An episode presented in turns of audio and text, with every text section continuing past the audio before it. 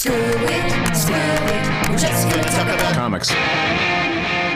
Hello and welcome to Screw It. We're just going to talk about comics. That's comic books, everybody.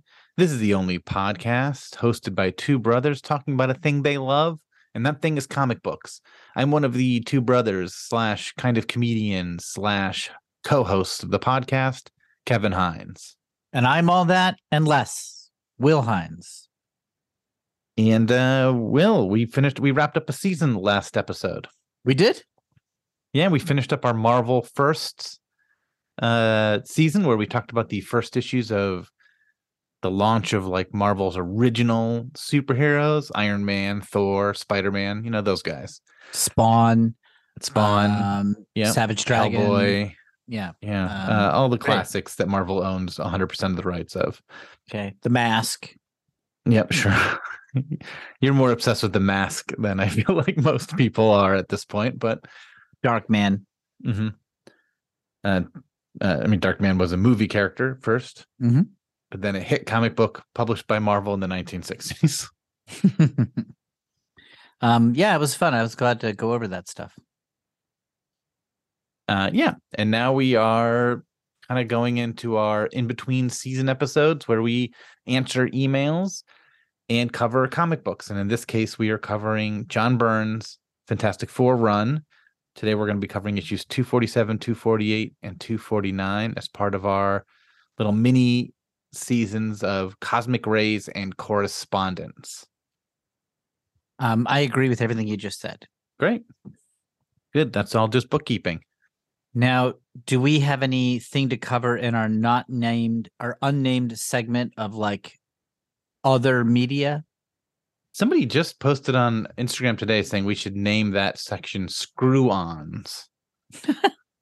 I don't fully understand that. I mean, It other than it- the screw it part.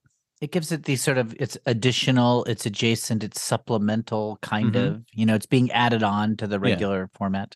I mean, I'm not saying I dislike it either, but it it it almost makes sense without completely making sense. I like the idea of putting screw in the name. I mean, like let's brand let's use our name of our show that we um Yeah.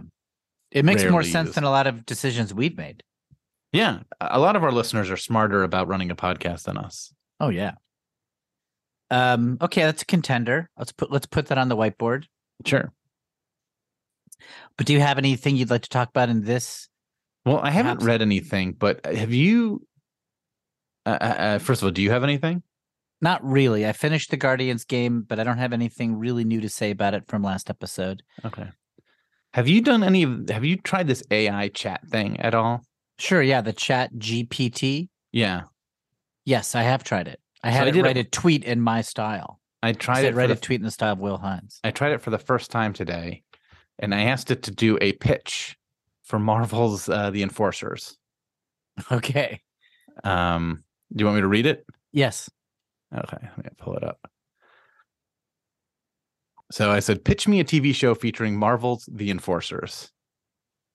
I was worried if I just said The Enforcers, I, I wouldn't, I wouldn't know who I was talking about. I think there are other properties called the Enforcers. Yeah. I think that's like a movie and stuff. So I think that was Mhm. that's fair. So anyway, so this is fun. The Enforcers, a group of ruth- ruthless criminals, have always been a thorn in the side of New York City's heroes. But what if the Enforcers got their own TV show, allowing us to see their inner workings and motivations as they go about their villainous activities? In this action packed drama series, we follow the exploits of the Enforcers as they navigate the seedy underbelly of the city's criminal underworld, led by the charismatic and ruthless Hammerhead. The Enforcers consist of the streetwise and cunning Montana, the powerful and menacing Ox, and this is a twist, well, and the seductive and dangerous Lady Octopus. and uh, I think Chat GPT realized rightly so there's no female characters. Uh, as the enforcers carry out their various schemes and heists, they come into conflict with both the city's superheroes and other villains vying for power. But even as they face danger and betrayal from all sides, the enforcers remain fiercely loyal to each other, a bond that is tested time and again as they struggle to survive and thrive in a world that's always trying to bring them down. I mean, that's scarily not bad. Yeah. So then I said, pitch it again, but this time it's comedic Okay. because that was too serious, I thought. Sure. So then it came back with this What if the notorious Marvel villain team, the Enforcers, had their own sitcom? Uh, in this laugh out loud comedy, we follow the hijinks and misadventures of Hammerhead, Montana, Ox, and Lady Octopus. Poor Fancy Dan, as they bumble their way through their criminal endeavors. Despite their aspirations of being top tier villains, the enforcers are constantly beset by hilarious mishaps and setbacks. Whether it's their ineptitude with high tech gadgets or their cluelessness about the latest criminal trends, these would be masterminds just can't seem to get it right. And of course, there's the added challenge of dealing with their own personal drama. Hammerhead's short temper and domineering personalities constantly clash with Montana's wisecracking and rebellious attitude. Meanwhile, Ox is always getting into wacky situations due to his massive strength, while Lady Octopus juggles her criminal pursuits with her complicated love life. Through it all, the enforcers try to maintain their cool and stay one step ahead of the heroes and other villains who threaten their operations. But with their zany antics and outrageous schemes, it's a wonder they can stay on track at all. Will the enforcers finally strike it big as supervillains, or will they continue to be the laughing stock of the Marvel Universe? Tune in and find out. Incredible.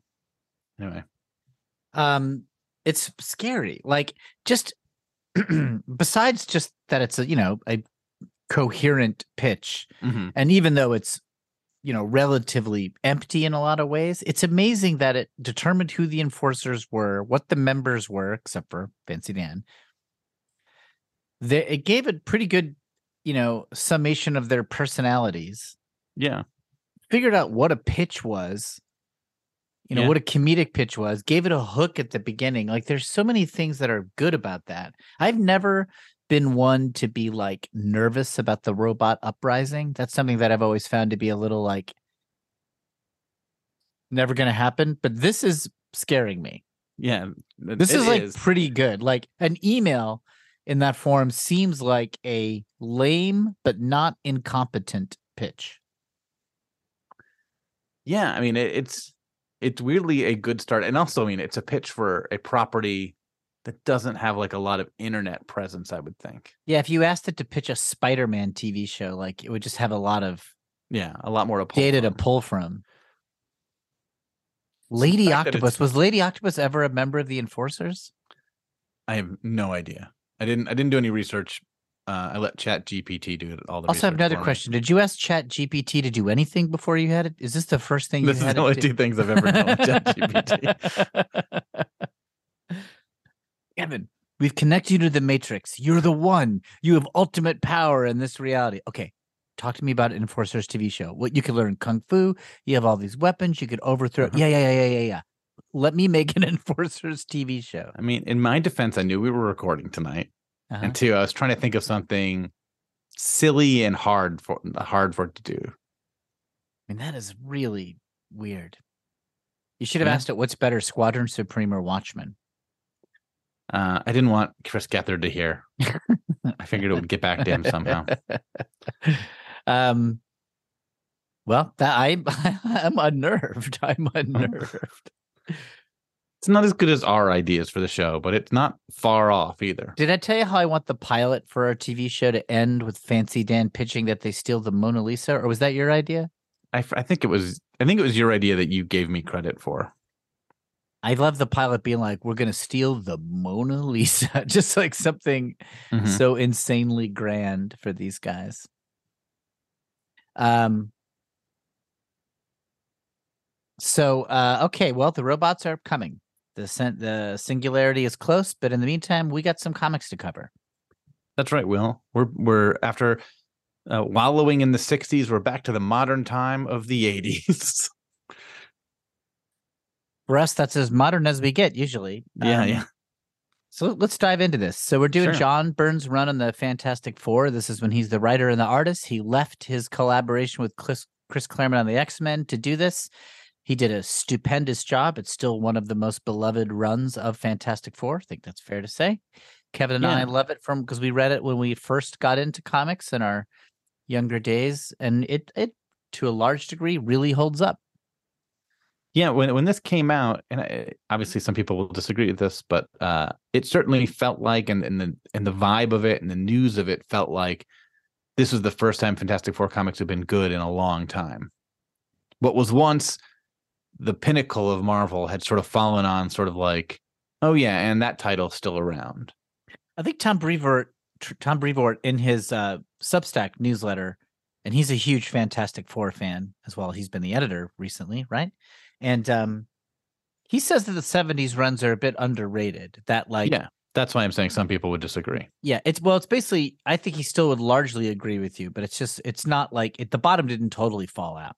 Yes, but also those were the first Fantastic Four comics he read. Yeah. So I think there is some rose-colored glasses, as we have probably for John Byrne's run. Yeah. Uh, and I'm just more speaking about like I just remember like this that was sort of the vibe I felt, and certainly after he left, it was like for a long time it was like when can he get back to either John Byrne levels or Jack Kirby? Like those are Yeah. the two runs that were always brought up afterwards. Yes, yes, that's true. Um, so Um, and an interesting thing about Byrne's quality is he basically is just revisiting Kirby stuff really well.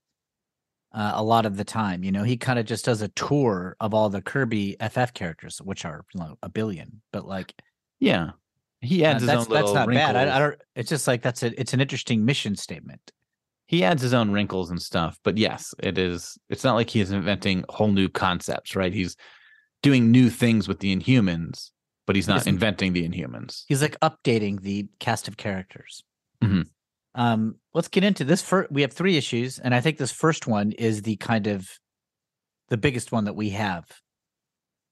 uh, yeah i mean i think this one 247 and 249 are sort of big ones but this one's definitely bigger Yes, 249 is big, but it's setting up for the big 250 issue, which we'll get to next episode. yeah So it's a little bit like spread out, whereas 247 all by itself is a big story. I guess this is the second half of what happened last issue, which is where the the FF go to Latveria. They are tricked into restoring Doom into his human body because he'd been trapped in a tiny robot body. hmm And then this is kind of now he's back in his human body, and we are discovering the fallout from that, which is that Latveria has fallen into ruin and Doom wants to reassume control. yeah there was some other story i guess pre-Byrne where the ff usurped him and put somebody else in charge Zorba. yeah which i've never read that story You know, weirdly, I think I did read it when I was like in the, you know, nine year old buying comics off the rack at 7 Eleven. I think I Mhm. did read some of the Zorba issues. Um, and it was confusing to my nine year what old chat gpt thinks of zorba Imagine if Zorba was a sitcom. Laugh out loud plots as in he and Doom go toe to toe. as he and lady octopus Lady Octopus is always in. we just find out chat GPT is just real into lady octopus Yeah. um. So the overall story here is Doom has the FF under an inhibitor ray, which prevents them from attacking him only. Mhm. And the overall story is he shows them that he did not only wants to be ruler of Latveria, but he is the best ruler, and that without him running it, the place falls to crap. And that the guy they put in charge has become an evil dictator, right? That's like the overarching That's story. yeah, that's basically the gist of it. Um, this is Byrne's only second storyline with Doom. He's being a little reserved. He's still bringing him back a lot, but for like a character That's that true, almost I feels like the fifth member of the cast. Right. We had the terror in a tiny town, Yes, and this land is mine. Both land oriented titles. that's right. Yeah, Doom's he's like a he's sort of like a the super the Gene Hackman Lex Luthor. He's very real estate based. I always love that about that Superman movie. That's such a weird hook that Gene Yeah. Hackman's Luthor was mostly focused on real estate. right. And then Superman 4, Richard Pryor is stealing half pennies off of paychecks. They're like very like financially oriented villains. Well, but like Luthor's specifically not about even being rich. He's about real estate. Right. And then he, when uh uh Bryan Singer did his movie and had Kevin Spacey as Lex Luthor, it was once again a real estate plot. Like he honored that aspect. So funny. Um we well, yeah, so this is Byrne's second Doom story. I think it's a humdinger. Um Watch your language. humdinger it's a it's a real um it's a gosh i couldn't come up with another one um slam dunk so one of the things that happens in this issue. So Doom is like takes FF on a tour of Latveria, and we we can go through it in more detail, but like it's a lot of just like, okay, this guy you put in charge, Zorba, who seemed like the rightful ruler of Latveria from an old monarch and is the good guy, and that's definitely what the story was originally in the FF comics when that happened, has been revealed, and Byrne makes this true that he is like a you know, tyrant who has like secret police and curfews and murders Yeah. people. It seems like he be- he wasn't always this way. He just became it. Like ruling made him become evil. Like the stress of of trying to like run this formerly this tr- trying to turn Latveria into a democracy kind of made him like make a lot of bad decisions and then double down on those bad decisions and then triple down on those bad decisions and he sort of become a bad guy. It doesn't quite undo like that earlier story, but it it, it certainly makes him seem like maybe he wasn't as solid a guy as he seemed in those comics I never read. That that's the way the story, John. But you know, basically, John Byrne is doing whatever Yeah, he needs twists and turns to keep that continuity true. But in the end result, is Zorba is a bad ruler. there's aspects of the story where like and he sort of kind of convinces the ff of this but not me where there's a lot of talk about like the threat of punishment is what kept latveria in line that he, doom didn't have to torture or didn't have to do anything to anyone he just had to threaten them with extreme punishments which is a very conservative viewpoint right where it's like oh the if if the laws are strict enough people won't commit Yeah. crimes It's a deterrent, right? If there's a death penalty, we'll never have to use it, sort of thing. Yeah, which uh, has been proven not to work. But uh, you know, I don't know if in the '80s I would have. In the '80s, I might have read this and been like, maybe. But now I read it, and I'm like, well, that's baloney. um i didn't even think about it in terms of like right wing or left wing stuff. What, what i was thinking about was this.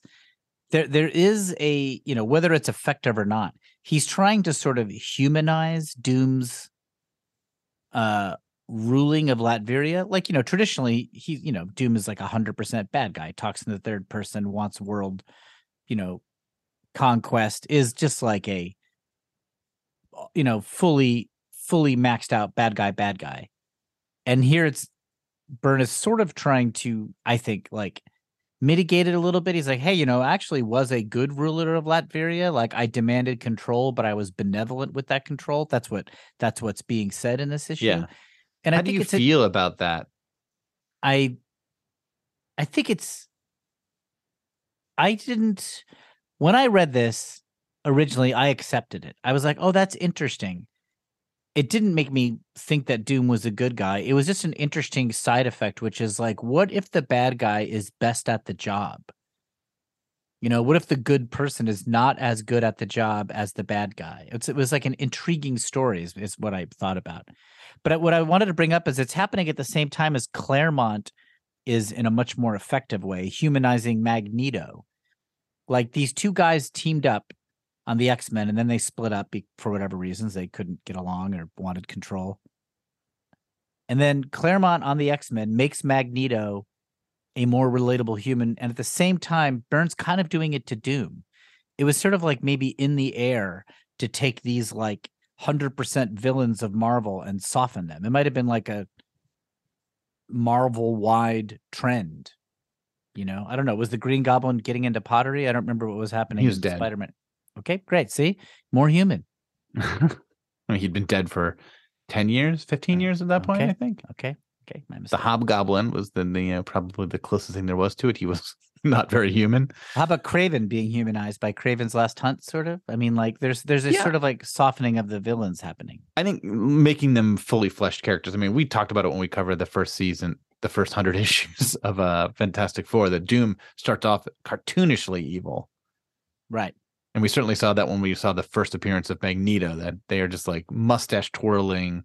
There's Yeah. nothing to these characters. I mean, the early Doom stories are bad until the annual that kind of gives him his backstory. Right. He's not that great a character.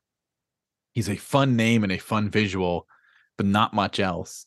And then he becomes more interesting with Latveria and all this other stuff. Uh, and so this is just taking that further, right? It's fully rounding him out. Um, I I'm t- I'm mixed. I remember reading this and liking it, and then hearing some people complain about it later on. uh like writers and stuff being like, Yeah. oh, it doesn't make sense that Doom would be a good leader. Like that people would like him in Latveria. Yeah. And and I'm kind of both ways, right? Because it's like I do want him to be more than just a fiendishly evil character. And if he is such an awful dictator, then I feel the FF should have done something about him. But we don't want him to. We don't want him to lose that part. So it's kind of like twisted. Like it's basically like I don't love the idea that he's a dictator and, people have to stay there and love him, and he's good at it. Like Yeah. there's something. It's hard for me to accept both sides of that coin. I think it's a it's a it's a good try, and I think this issue reads pretty good in the era that it came out. I think it reads a little misguided now. Just the argument that he is a good leader. Yeah. I truly Like, I, I. I- I guess I don't love that the FF are buy into it. I don't mind that they're like, well, Zorba's bad, so we need to get rid of Zorba. That makes sense. But they're Yeah. also like, hey, like Thing says a couple times, like maybe Doom's right, and I'm like, oh, I don't think he is. But yeah. Yeah. It's true. It's, uh, yeah. I guess it was an innovative enough t- turn in the how do we present Doom, you know, trend, uh, you know, over the course of all FF issues that I just remember being like struck by, oh yeah, that's it. That's interesting. That's an interesting take. Um, and I didn't think about it much beyond that. I mean, in these third, in the third page, a child runs into him and he turns around and goes, "Who dares? Who dares strike the personage of Doctor Doom?" And it's like a child. Right, right. But then, like, the mom comes out and she's like, "Oh, I love you, Doom."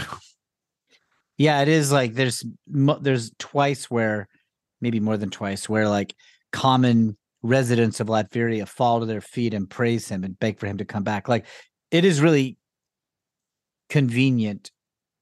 Um the story is kind of like real doom sympathetic. Yeah, But um a lot of superhero stories if you like think about the lessons they're teaching you they all kind of come down to a good guy with a gun is better the best thing to treat a bad guy with a gun is a good guy with a gun but instead of a gun it's a bad guy with whatever mind controlling dimension hopping abilities is a good guy with heat vision and bulletproof skin or something I mean, that's not the point of superhero stories, but that that's easily found within the dynamic of a superhero story. sure. I mean, I'm not here to, you know, get into whether superhero stories are realistic or not. All I'm saying is consider my campaign for president. Mm, I'll Nope. be as good as Doctor Doom.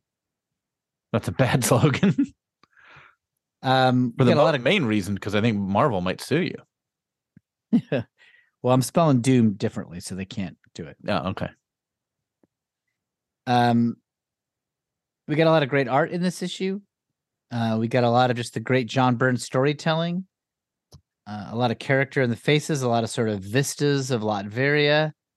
Uh, you know, we o- we open on a after a big dramatic splash page of Doom with his arms in the air, saying "This land is mine." It's kind of a fun double page wide, you know, portrayal of like a square in Latveria where things have fallen into ruin, and the FF are holding back. They're holding Ben Grimm back from attacking Doom. Especially after coming off of these old Marvel comics that are sort of thrown together, especially those early issues.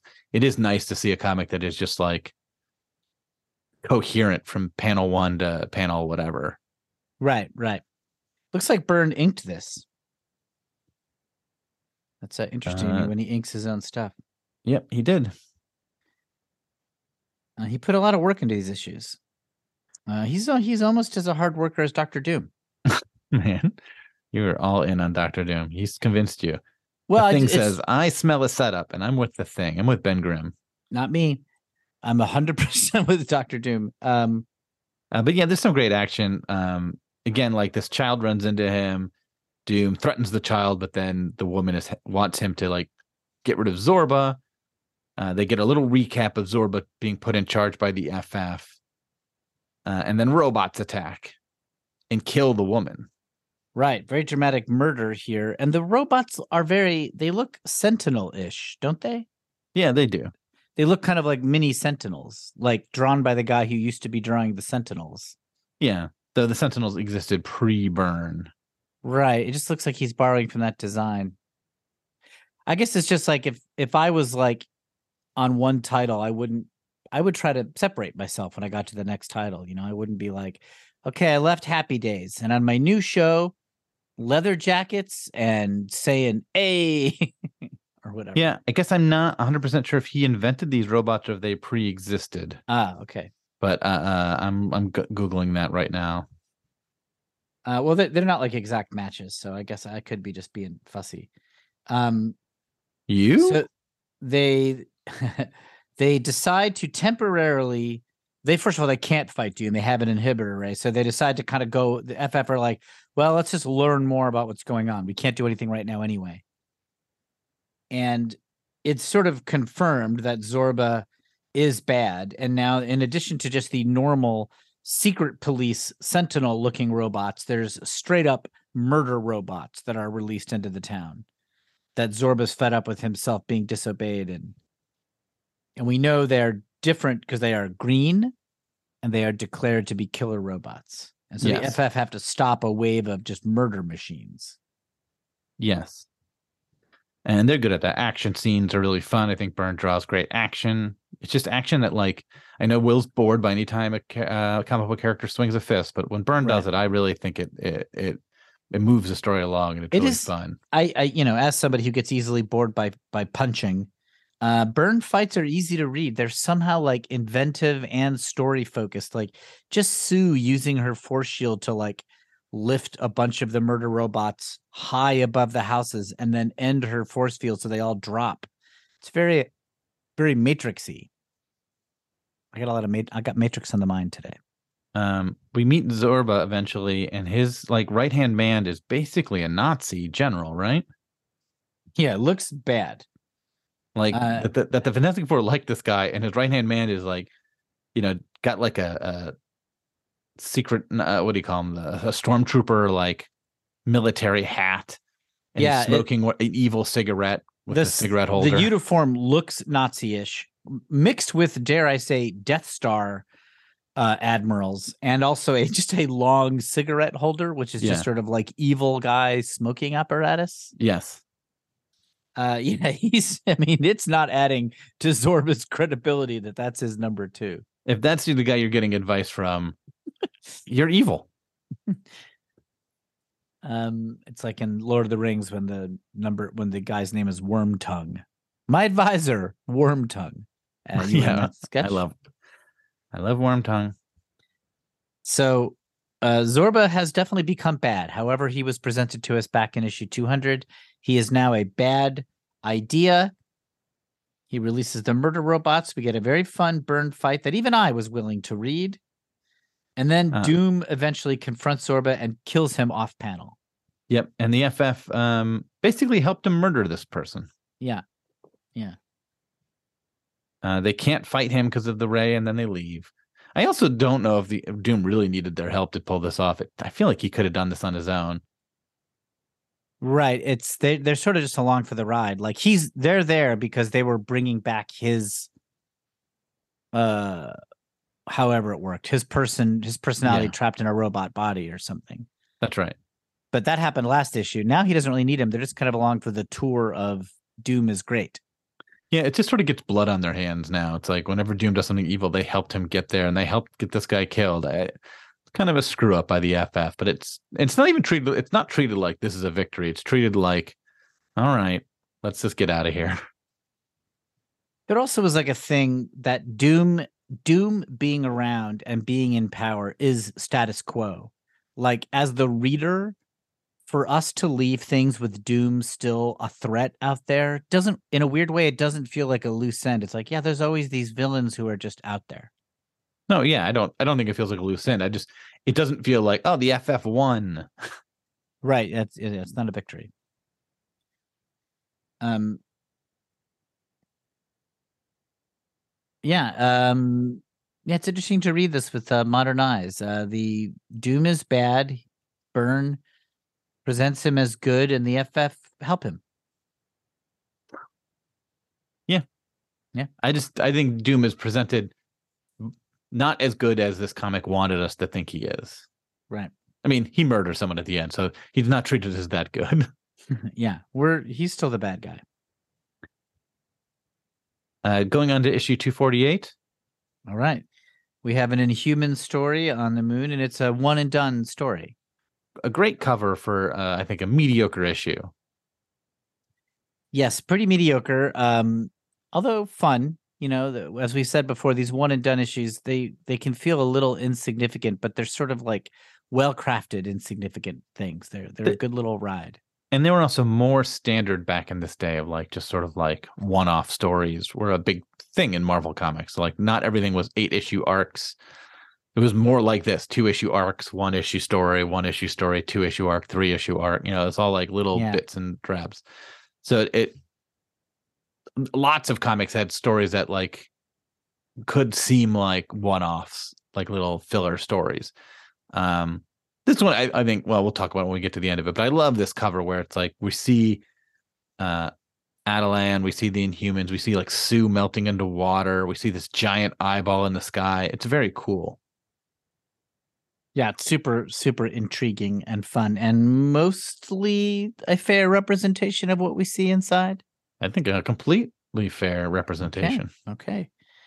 Um, how should we do this? Should we tell this story in the order that it happens?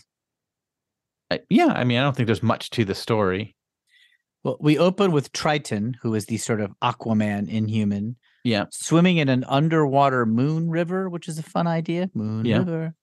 Um, and he finds like a crystal and touches it, and the room turns white, and we we don't find out what that means until the end of the issue. That's right and then we see the ff have arrived in Attilan and they're coming to celebrate the birth of crystal's uh, daughter luna Yeah, they're give they're officially giving her a name, which they had already decided was going to be Luna, but I guess there's like an official Inhumans ceremony where that happens, and so that's happening now. Yeah, I mean it's uh you know the Inhumans are a royal family, so everyone wants to celebrate the birth of a new member of this family. Um, and they're celebrating it. Uh, it's going okay until the moon gets sucked into a giant spaceship. yeah, it's pretty. uh You know, it's fun when comics take advantage of their limitless special effects budget. That and you know that anything you can draw can happen, especially back in the '80s when special effects truly were like way more limited in movies. And now you could just CGI ha- is almost cheaper than drawing it. Yeah, and you can um um have things like this where the moon just gets sucked away into a big ship. Yeah, it gets sucked away. It flies away from Earth, and then they get pulled into a spaceship that is. I mean, it is so large that it makes Galactus seem tiny, right? Right, the moon is basically like a basketball in this ship. Yeah. Uh so the Fantastic 4 and the core Inhumans leave the moon to enter the spaceship and see what's going on. Right. And when they see like the moon is slowly being like ripped apart, um, there's some discussion of like uh ancient spaceships that the Inhumans don't need anymore that they're lending to the FF for investigation. Um, so that they can fly around and see what's going on. And then they see like an alien enter. Uh, but it's already getting suspicious, right? Because there's there's a moment where like Reed makes the comment that like this must be made by just machines. It's too it's too large to be like manned by any creatures and the surfaces are too smooth like if a creature was large enough to walk around in this he wouldn't need it to be this finely smoothed out because it's too big right like to us Right. uh, uh something this like a wall to an ant is not as smooth as it is to us is basically his Right. point but then there's like a giant door that Reed didn't even notice. It's like a huge, huge door. He goes, "Odd, I didn't notice that." And that's weird to not notice Yeah. a huge, huge miles mile high door. Yeah, Reed starts pointing out all these like physical impossibilities. Right. It starts after that, but that's like the first one. He's like, I didn't notice that. That's weird. Yeah. So this big alien enters. And he's massive. Yeah, and he's like doing some tests on the the moon, and he destroys Attilan with his thumb or something. yeah. Uh, and then like Johnny, who'd been flying around, catches up with the FF, and here's where like Reed starts pointing out nothing is making sense. Right? He points out that like Johnny couldn't have flown this far. This is the equivalent of like flying from the moon to Earth. It's just it's too far to fly. Yeah. Uh, the thing points at all these ships taking off from the surface, and Reed's like, "Well, you that that's too far away for us to be able to see it. None of this makes sense anymore." Uh, Black Bolt talks, and it doesn't like kill everyone around him. right, which it's supposed to do. Uh, the Um, alien uses bug spray on the FF. That's pretty fun. funny, yeah. Uh, Johnny gets killed, Yeah, right? Johnny attacks the alien, and it's like swats him like a fly and kills him. the thing gets like tossed over his shoulder, and uh, it the caption says it will take him most of a day to hit the ground. And then Reed screams as he sees Ben. He was mostly cool with Johnny dying. He's very distraught by Ben yeah, dying. he was he was pumped about Johnny dying. That was the weird part, right? And then uh, Sue starts melting in his arms, and he grabs Sue, and she melts into goop, kind of for no reason. Oh, the, no, there's gas. Yeah. Uh, he screams, no, as you do when your loved one dies. And then Mm-hmm. he's back in Alan with the FF. They're all okay. It was all a weird dream. It was all a dream. Um, And the last page reveals that it was triggered by this crystal that Triton had found. Um, and I weirdly like had forgotten about that when I was reading this. Like it worked on me. I was like, I knew it was a dream. I knew something because Reed was pointing out all these inaccuracies. I was like, oh, wonder what's causing this hallucination or this weird thing. And then it's like, oh yeah, the thing they set up in the first page that I conveniently forgot about. right. Well, um, it was all a dream, but kind of a fun, fun little nightmare. Um, good sci-fi story, and we won't think about it probably again. Um, should we go on to the next story? Yeah. 249. So this is the setup to the what will be a big story in 250. Yeah, 250 is going to be a double sized issue. It's going to be the second part of this. Uh, this is basically the Guardian, who is a character that Byrne created at some point, Dave maybe in the pages. Cockrum, Of, Dave Oh, Da- Cockrum created. my bad. Uh, who is like from the Shi'ar race in the Mm-hmm. pages of X Men. Um, you know, when the Starjammers were like involved in the early Claremont X Men stories. Yeah, I mean, He- Guardian was li- in the first Byrne issues because he took over at the end of that storyline. I That's right. He finished up the. Starjammers stuff. Cockrum started it and Byrne finished it.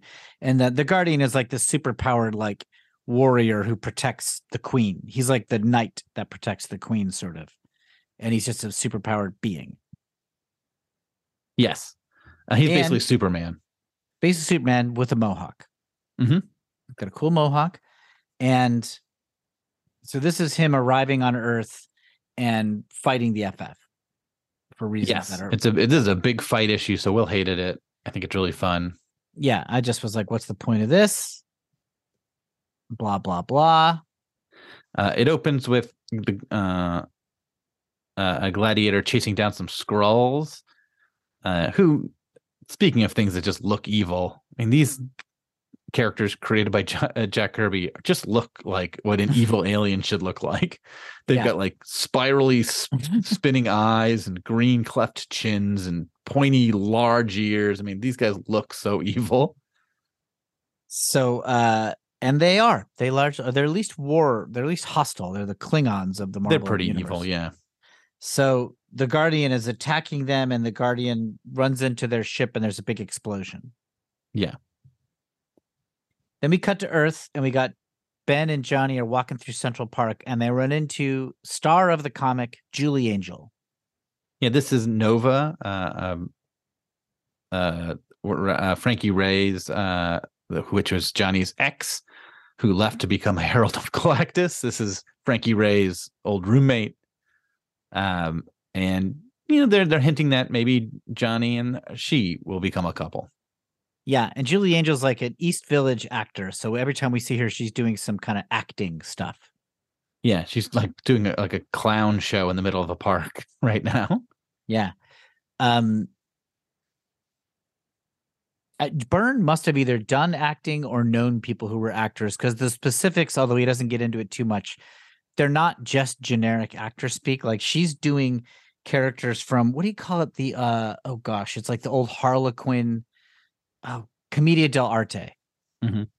Commedia dell'arte, the the tradition of theater where there's these like archetypes you play. Like I forget what they are, but it's like you know the the incompetent boss, you know, the scheming uh relative or something like that. They have these comedic archetypes that you're supposed to practice doing Mhm. as an actor, and she's the microscopic man.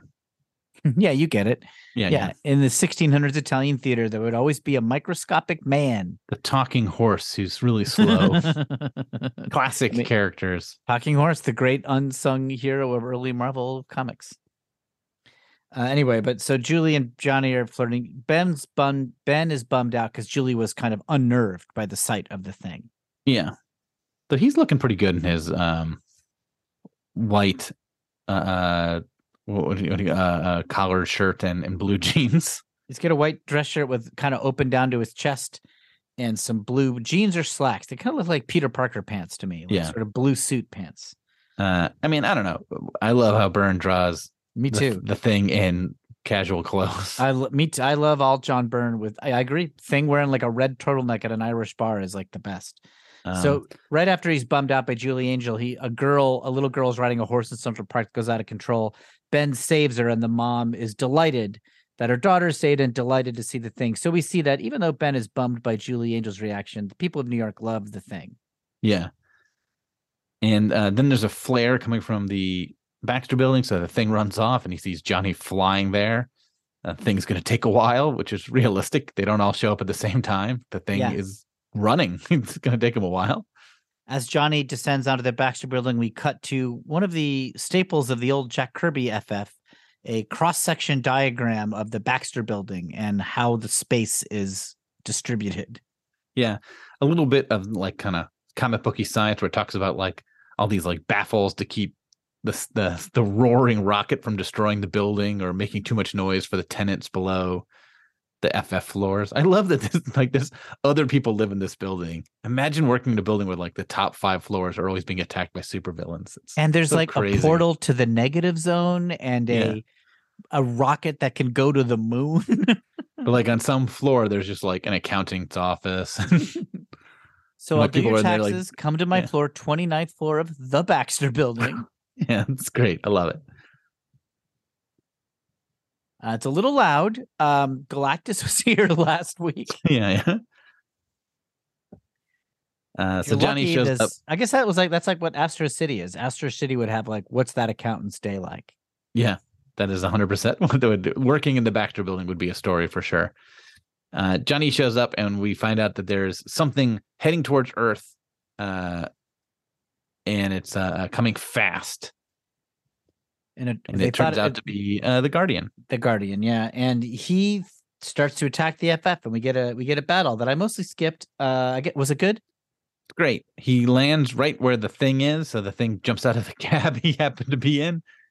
Uh, and thing, I like this. The thing kind of doesn't attack him right away. He's just like checking out what this the deal is with this guy. And this guy throws a car at the thing. And the thing goes, okay, this is serious. Uh, and the Guardian then punches the thing through seven or eight cars. I guess killing the people in those cars. Yeah, I was gonna say I don't think this is good news for the people in those cars. Um, maybe everybody got out of cars right before that happened, but otherwise they're dead. like the thing should Uh, be covered in blood and guts. Then the Guardian picks up the sort of stunned thing and tosses him into the Baxter building Yeah. where he passes out. Yep. And then he picks up the Baxter building. The Guardian picks up the Baxter building, which is nuts. I always I almost wondered if it was two issues of a dream in a row because Reed is like, this shouldn't happen. Yeah. He basically points out the logic of it that like a building being tilted like this would just crumble. Um, but this is not a dream. This is happening. Uh, Johnny tries to contain the Guardian and can't. Yeah. Because like he's basically fighting Superman. Like, like he blasts him with flames and the Guardian just blows out his flames uh, with his lungs.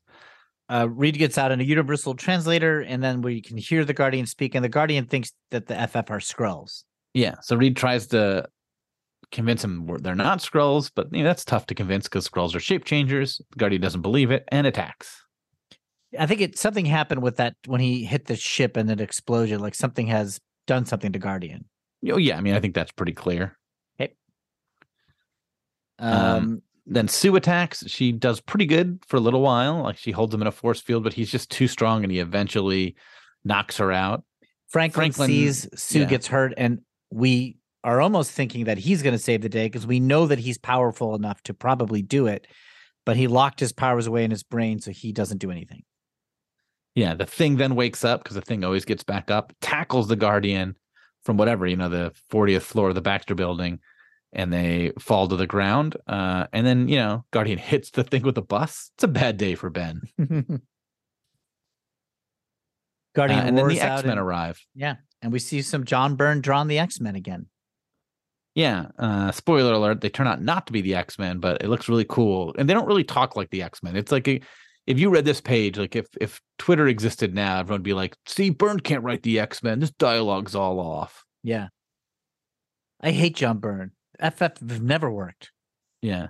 Because because the Cyclops goes, nor shall you be until you have vanquished us, which is a little too formal for Cyclops. Um, it just feels just a little bit off. Um, but it is off. It's supposed to be off. Anyway, it's really cool. It's really cool, especially if you're a fan of Byrne. You'd be like, oh, he's drawing the X Men again. This is exciting. Yep, it's it's big news. Uh, but then that was the last issue of Fantastic Four that ever happened. Yeah, we never that never got resolved. Um, it was weird. It was a weird decision. It was going great. yeah, it felt like the comic had recovered, but you know, Jim Shooter canceled it and canceled all Marvel comics, and and that's why we're talking about. That's why we don't talk about anything beyond the '80s. Yeah, there there aren't there aren't any. Um. So, uh, really fun issue, right? Yeah, I really, I really loved the both the Guardian one and the Doom one. Uh, the Dream one was fine. Um, Mhm. I think it would have been better if it wasn't sandwiched between two great issues, weirdly, and if Mhm. I didn't read them all in a row. Yeah, Like if I was reading these once a month, maybe I'd enjoy that more. But like because I'd read it after the Doom issue and then went into the Guardian issue, I was sort of like forgetting about that middle one. But otherwise, uh, really fun. And just the Uh, art is great. And like I said, yeah. after reading the Marvel firsts, uh, it's just fun to see like a well put together comic that doesn't feel like like that last Daredevil issue we read, where it felt like oh the art kind of wavered in quality and style, and the pacing of those issues would be like they spend a lot four pages on Thor tapping his hammer, but like one panel on him defeating an alien invasion. Like, These mm-hmm. just feel paced better. yeah, yeah. It's just their pleasure to read. I do wonder what modern readers would think of these these these issues that are like almost thirty years old. So, if mm-hmm. you are somebody's reading these for the first time, we'd love to hear your opinion. Screw it comics at Gmail, screw it comics on Twitter, and screw it comics on Instagram. Um, should we take a break and then do some mail? Let's do it. All right, we'll take a break. We are back. So, as I just said before the break, so we're about to do our correspondence, part of Cosmic Rays and Correspondence. And if uh, you want to email us, you can email us screwitcomics at gmail, Twitter, screw it comics, Instagram, screw it comics. And don't forget about our ongoing unofficial screw it insta push where you can take one of our posts from our instagram and put it in your stories to spread the word about our podcast. Um my goal is uh 10 million listeners an episode. So we've still got a ways to go.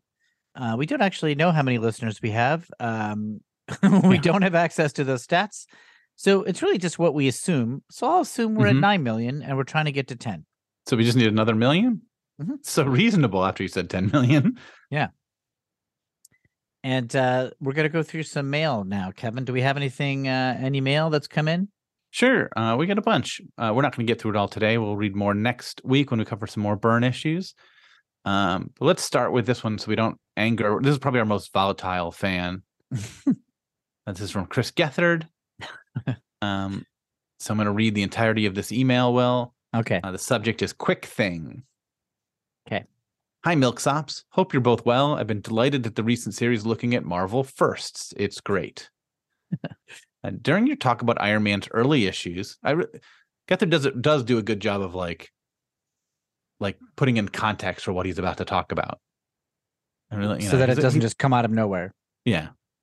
I mean, because to most writers, like they're writing after an episode and then we read it like three months later. So it's helpful. yes he's he's uh he's a professional writer you know I mean, he's a great writer. He's a great email writer. I'm not going to talk about his other writing. You, you demoted his writings just You his books are a writing compliment His books would be great letters. No, his books are great. Um, uh, during your talk about Iron Man's early issues, you mentioned Jack Frost. Did you know that Jack Frost in that issue was not the original Jack Frost?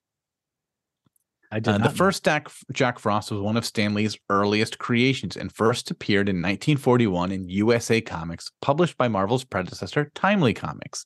He made four appearances back then.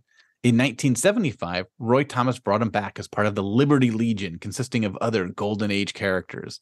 They appeared five or six times as part of storylines with the Invaders. But most importantly, Jack Frost appeared in a 1999, uh, sorry, appeared in a 1991 issue of Captain America Oh boy. smack dab in the middle of Mark Gruenwald's run. It's a one off, self contained story involving a big ice worm. He's one and done.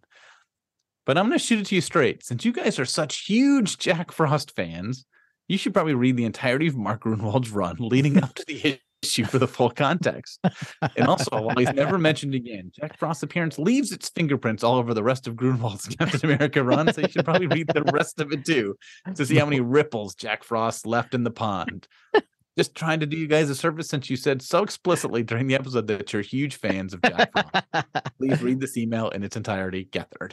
Wow, leaves its fingerprints is such an interesting way to describe hard to detect influence. It's- this is way less. Um, this is a way. This is a way more reasonable statement than Squadron Supreme is better than Watchmen. Sure, it's still insane, but at least it's brief too. I'll, I appreciate that. I love it.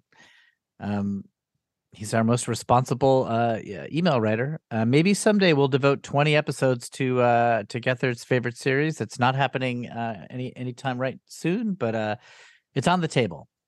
I mean, we discuss it every now and then. Sadly, more than uh, we should, but we do.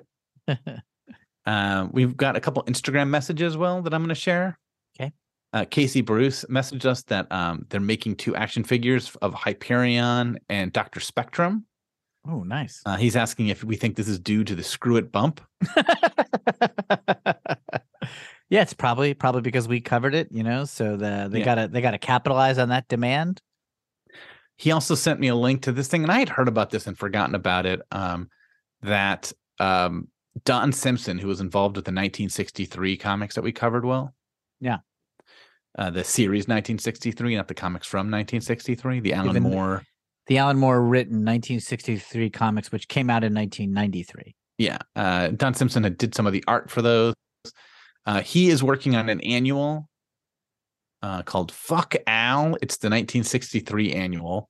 Okay. Um, uh, I guess it's something he's been working on for a while. I think a long time, but I guess it's getting closer to um, completion. Um, but it is a comic that is being made. I don't know if it'll be sold or if it's just something this guy's doing for himself. Um, like all the characters seem to be slightly redesigned, probably for so he could publish it if he wanted to. Um, without reading it, I can't say anything about it, but uh, I don't love even I don't I don't know if I would enjoy reading a comic that's just mad at Alan Moore the whole time. So I hope that's not the whole point of it.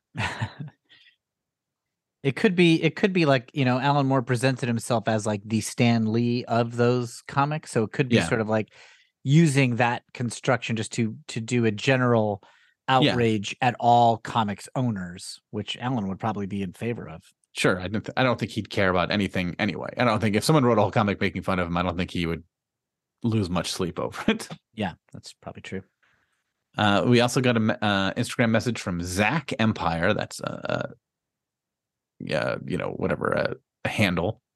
Okay. maybe maybe a real name. I don't know. Um, uh, he goes. I'm sure people are already mentioning this, but if you wanted to read some good Doctor Strange, check out Steve Englehart's run.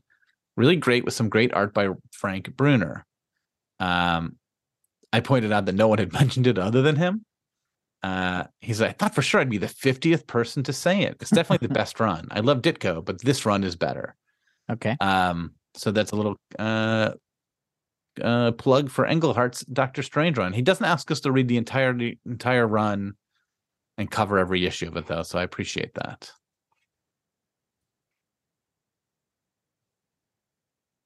Uh, going back a ways, uh, we got an email from uh, read listener Joe.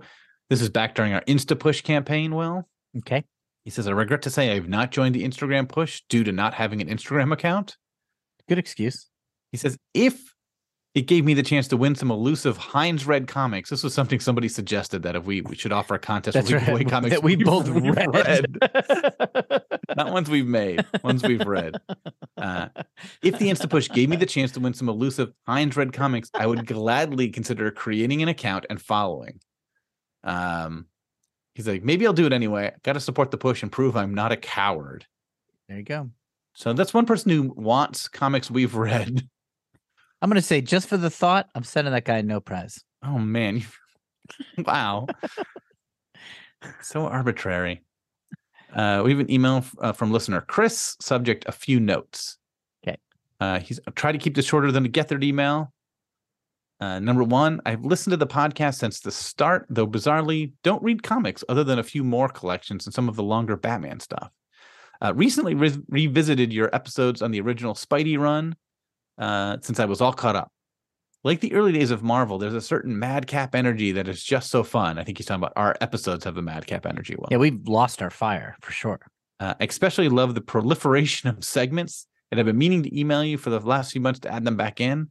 While I was being lazy, you've done just that with your new Media Watch segment. That being said, I want even more, more segments. Uh, I don't know much about social media, but if there's a way to include your email address in your Twitter or Insta bio, might be helpful for when people want to email you and don't want to scrub through the entire episode to find the address. That would be smart. Maybe I'll do smart. it someday. Maybe yeah, maybe in a couple years. Uh, number three, I don't know if I heard this right, but I think in a recent episode you said you forgot to repost one of the InstaPush stories on the accounts. If you did indeed miss only one, I have this distinguished honor of being the one. If you missed more than one, ignore this point. Uh, I noticed that I missed one, but I'm sure I missed other ones because basically, if I don't see it within 24 hours, it's gone. And you're not a huge on Instagram all the time guy. I mean, I am for the few days when I'm posting stuff, like basically Wednesday through Friday, I'm on a lot, but mm-hmm. then I won't check it all. And I also have to remember to check our messages because if I don't already, if I haven't already gotten a message from you, it won't show up. It like won't give me a notification. It'll just sort of be this hidden message I've gotten. So I, Right. I'm sure I missed more than one, but I definitely missed one. But so uh, it might have been you, Chris, um, that one, or that might have been one of many that I missed. Maybe we had thousands of Insta pushes I missed. This is episode right now that we're doing 169. Mm. Um so who knows what we were doing 169 episodes ago. Uh, we got an email from uh, Rob F in Baltimore. Okay.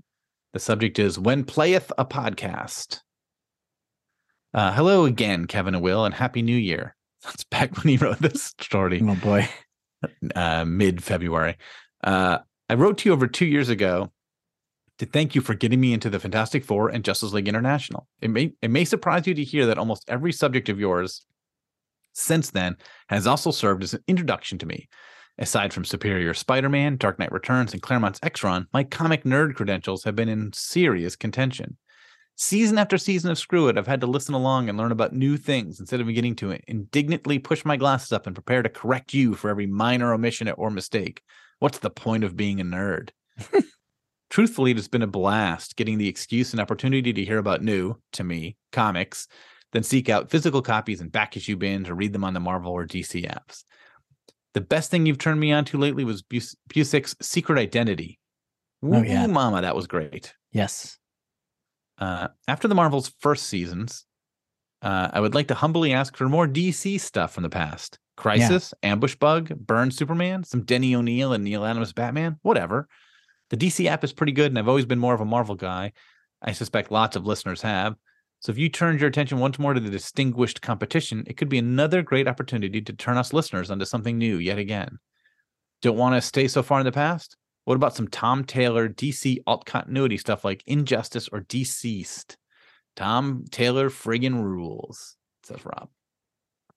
That's a good recommendation. And we have been sorely lacking in our DC coverage. Like, even though I was more of a Marvel guy, and I think Kevin, you you're you're more balanced, but I do think overall you've skewed a bit more Marvel in your fandom.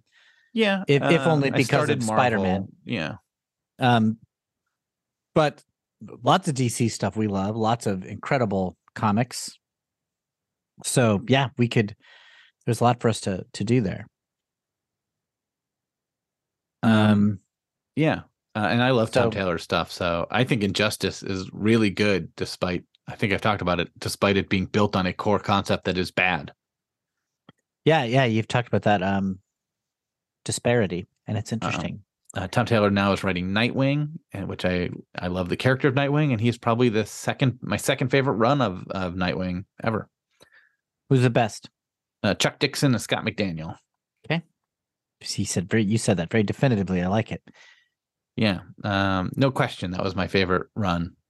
Uh, I- and Tom Taylor like kind of re- brings back what was good about that, but also sort of like with his own take and twists. Uh, it's certainly not retreading old stuff, but it certainly seems to be honoring that great run. In the Arkham Knight video game, there's a number of great sequences where you get you and Dick Gra- you as Batman and Dick Grayson fight together, and it's really fun. Is he Nightwing in that? He is Nightwing. he- Yeah, he's Nightwing. Uh, but uh, Batman calls him Dick when it's just the two of them, and when whenever there's anybody else around, he calls him Nightwing. And um, the battles are terrific, terrific. It's really fun. And I think of you, Kevin, when I do it. I'm like, Kevin would love this. Yeah, Nightwing's awesome. Um, we can do a few more. You got time? Yeah, let's do just ten or eleven more, and then move on.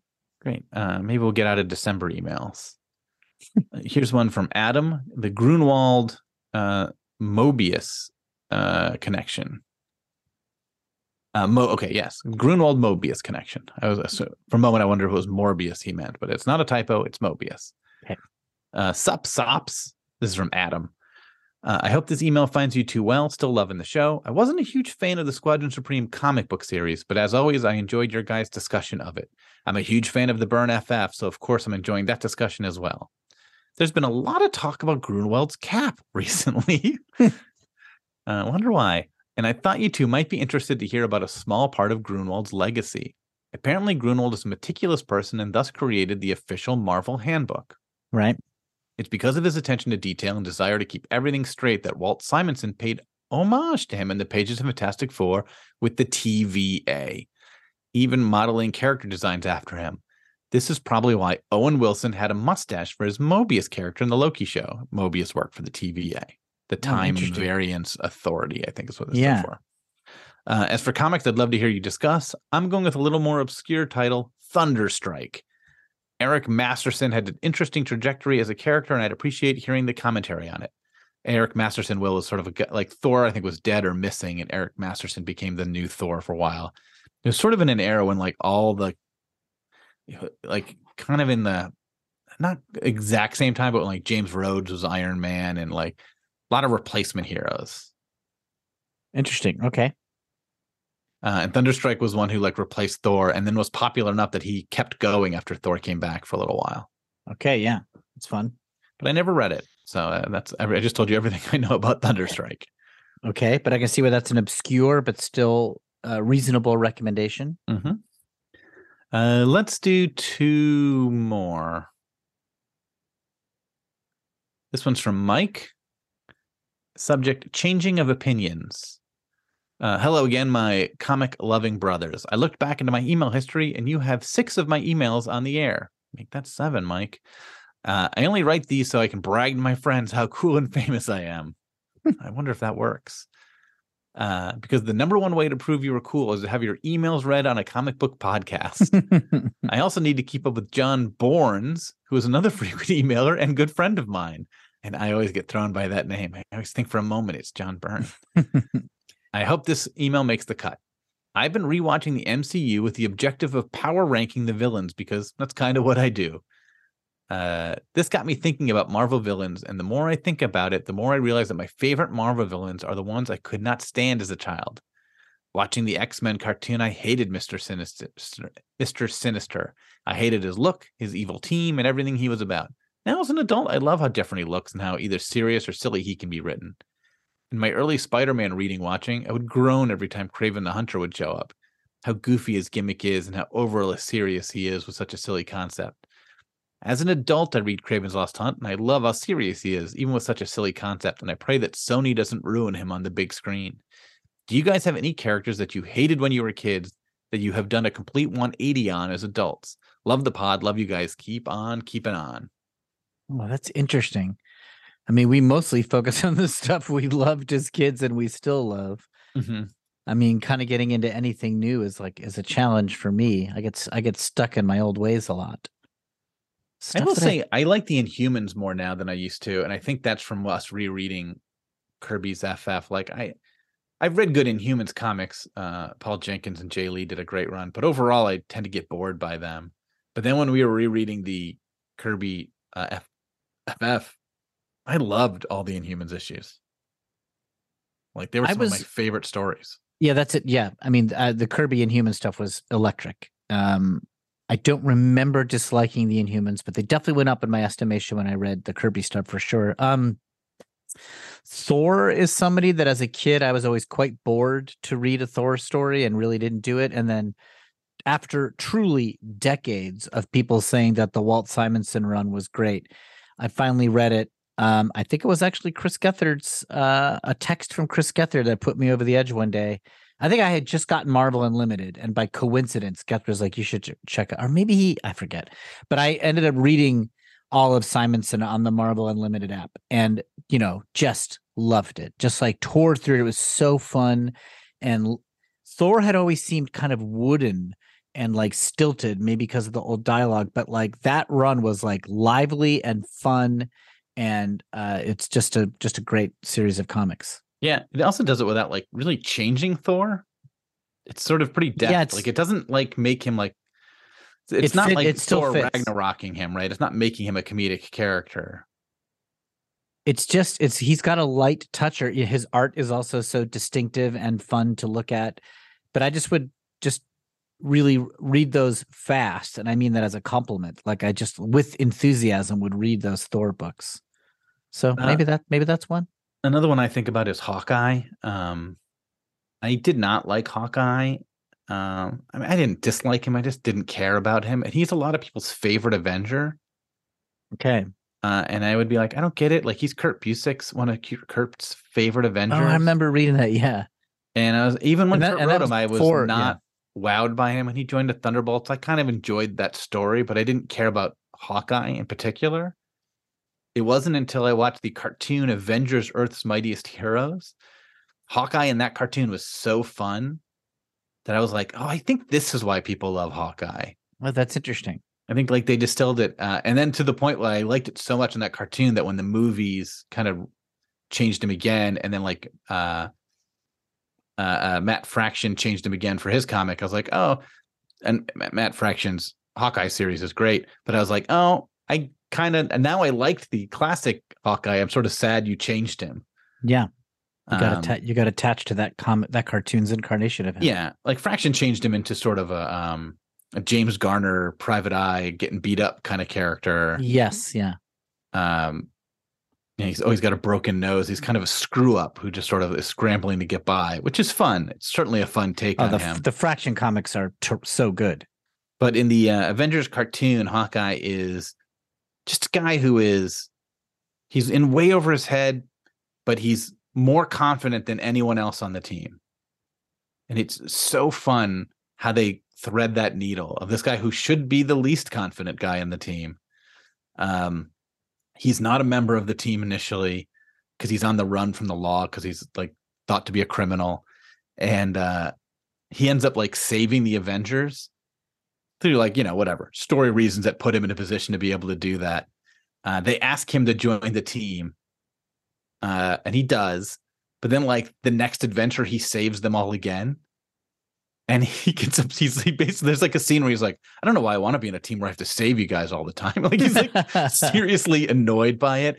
He like talks down the hulk a couple times like the he threatens the hulk really and funny. The hulk sort of likes him because like hawkeye seems to not be afraid of the hulk. Uh, and all, all that stuff is great. I'm like uh, like watching those episodes i'm like this hawkeye character is a blast the way he is uh, not afraid of the hulk and, and thinks he's better than the rest of avengers. Uh, there's like an episode where they all get mind controlled by the purple man uh, except for Vision, who's a robot. Uh, and the Vision first snaps Captain America out of it, but then Captain America snaps Hawkeye out of it, basically by saying, "I never knew you to follow orders from anybody." and when Hawkeye thinks about it, he like snaps out of it, like the idea that he's like uh, sworn allegiance to someone. It just bristles at him underneath it. Captain America can use it to unlit. And I was like, that's also great. It's just Yeah. really, really fun. That sounds really good. Uh, and I loved him. And I loved that character. And I loved how he was drawn and performed. And uh, it made me love Hawkeye in back issues of stuff I've read now. I sort of see that side of him now. Oh, that's interesting. You retroactively can see the, the Mhm. pieces you like. Yeah, that's a testament to a really well done job. Um, let's do one last one and then we'll call it well. Okay. This is from uh, Julio, who's written us a few times. Uh, Hi, Milksops. Nowadays, we are in the era of adaptation adaptations from the comic book to the TV show movie. Uh, adapt adaptations from comic books to TV shows slash movies. Uh, uh, my question is, what TV show movie would you like to be adapted into a comic book? So, what would you like to see go the other way? Well, it can be something that exists in comic books already, like a comic book expanding on Spider-Man No Way Home, or something that does not come from a comic book at all. Uh, as always, love the show, your friendly neighborhood Julio. So, what's a, a something you like that you'd want to see turned into a comic book? Uh, that is really interesting. Um, how about okay? The very first thing I thought of was, I mean, The Boys, but that's silly. It was a comic book. I forgot. Um, how about about Watchmen? What about Zack Snyder's Watchmen? that would be a great comic. um, there's got to be a joke about that, like a novelization of the War and Peace movie or something like that. um, I, I, I, uh, the girl, the gold watch, and everything. That'd be fun to see as a comic book. A very cheaply made TV show from the '70s on Channel 11 that Kevin and I would watch, and it's a channel that did mostly reruns based out of New York um some kind of like uh, the what i'm trying to think of is like a movie that had a cool mythology but because it wasn't successful enough like didn't get expanded oh i know kevin you're gonna automan the 80s 30 years too late. I bet that has been a comic book, but uh, I, mean, I don't think that's Julio's question anyway. A, Um, good comic book based on it is what Will, I think, is saying. I'm sure whatever comic book oh wait what's julio's question exactly maybe No, you're you're answering it correctly. I just Oh. I bet that I would be shocked if that had never been a comic. oh okay so you're just saying it was probably a cheap shoddy I mean, they made comics about like um the greatest American hero has been a comic book. Like every like in the last 20 years or so, like these things just I'm sure there's been Knight Rider comics and all these sort How like, about- every- how about twin peaks has that been a comic I don't know. I wouldn't be There- surprised if it had. there's a whole mythology in there and david lynch is weirdly not good at exploring stories he's good at exploring Yeah. moments and mood but he's not good at exploring plot somebody who's really adept at plot but also tone could probably have a great time with that so yeah, I mean, a, a lot of the fun comics are ones that I think for me that are adaptations of other things are ones that sort of like if they're done well continue the stories from like a TV show that ended or a movie that ended um like the Buffy The the, Vampire Slayer comics Yeah, yeah, uh, yeah, did that uh, really well for a while. I mean on and off. Some of them are bad, some of them are good like anything. But when it's done well it can be really fun because they get the advantage of as we were saying earlier like sort of an unlimited budget um yeah you can cast millions of people all with lines of dialogue. You can you can you don't you like need to write people off because they're working on other projects. Uh, you can also kill people because it's a comic book and it's you're not firing someone from a job. Like it's sort of very interesting and freeing what you can do. Uh, but that's been done already. Uh, so i'm trying to think of a different one. Um yeah um uh has a wrinkle in time been a comic book the kids book I'm sure everything has, so I'm not going to even worry about that. I, I know I was picking on you about that before, um, because I don't think we can think of something that has not been Mm. turned into a comic. Um, so we're just like, what would we want to see like another one done? I guess, or I guess are we saying like an adaptation of the actual stories that are in the? I don't think that's what we're saying. i'm thinking like continue the continue stories Yeah. in that world What about what's the uh, Vin Diesel character who Uh, Riddick. yeah, Riddick. There's a new Riddick comics. movie coming out. You know, pretty soon. He's making another Riddick movie. yes. I think he, just because he loves that character, right? And None of them do I that so. well. Is that right? Triple X did okay. Well, yeah, okay. Um, Triple X right. wasn't Riddick. Oh, it wasn't. No, Oh, uh, yeah. Triple X is just like a spy. Oh, oh, whoops. Riddick is like a science fiction movie that turned into like a It's from Pitch Black, right? Yeah. Pitch Black was the first one, and then there's like Chronicles of Riddick is the second one. I think the only other one, but Chronicles of Riddick only existed because I think Vin Diesel loved the character, and it's a completely different movie than Point Blank. Yeah. Point Black, not Point Blank. Oh, Pitch, Pitch Black. Yeah, Um, like gosh. Pitch Black is like an aliens movie, and then Chronicles of Riddick is like a Warhammer. Did you see that in the theaters with me? Pitch Black. I saw it in the Mm, theaters. I didn't see either one in the theaters. Um, and I th- I think it was like Hot Day in New York movie. It was like I wasn't like dying to see Pitch Black. Uh, and I remember it's one of those movies that if you go in with those expectations, it is terrific. You're like, whoa, that movie's like, you know, you you kind of overestimate it because it And- like exceeds your expectations so well. That movie came out in the time where like you rented stuff still. So like I remember renting and being like, "Oh, I've heard this movie's good," and being like, "Oh, this movie's a blast." Like, Yeah. thi- things did not quite get um overhyped as easily back then. Still happened, I'm sure, but like it took more, like because you just didn't have social media. Like, like now movies get overhyped and then get uh immediately get backlash against being overhyped and then get good again. like, and it depends where in those waves you see it, Right. how you react to it. Um, good question. Uh, we got more Kevin? emails for next time. Will Great. Kevin, I liked your answer to that last one. You get a no prize. I don't want it. It's on its way. Your no prizes are worthless to me. So I think we're going to close out our episode there, Will Hines. Great. Um, uh, more Byrne and mail next episode. Yeah, 250, 251, 252, I assume. Okay. Uh, maybe we'll just do 250 and 251 because 250 is a double issue. Yeah, maybe. Okay. I Guess that's up Who to you. Yeah. Um, all right. Well, we'll see you all next episode, everybody. All right. Bye. Bye. Screw it, screw it. We're just gonna talk about Comics.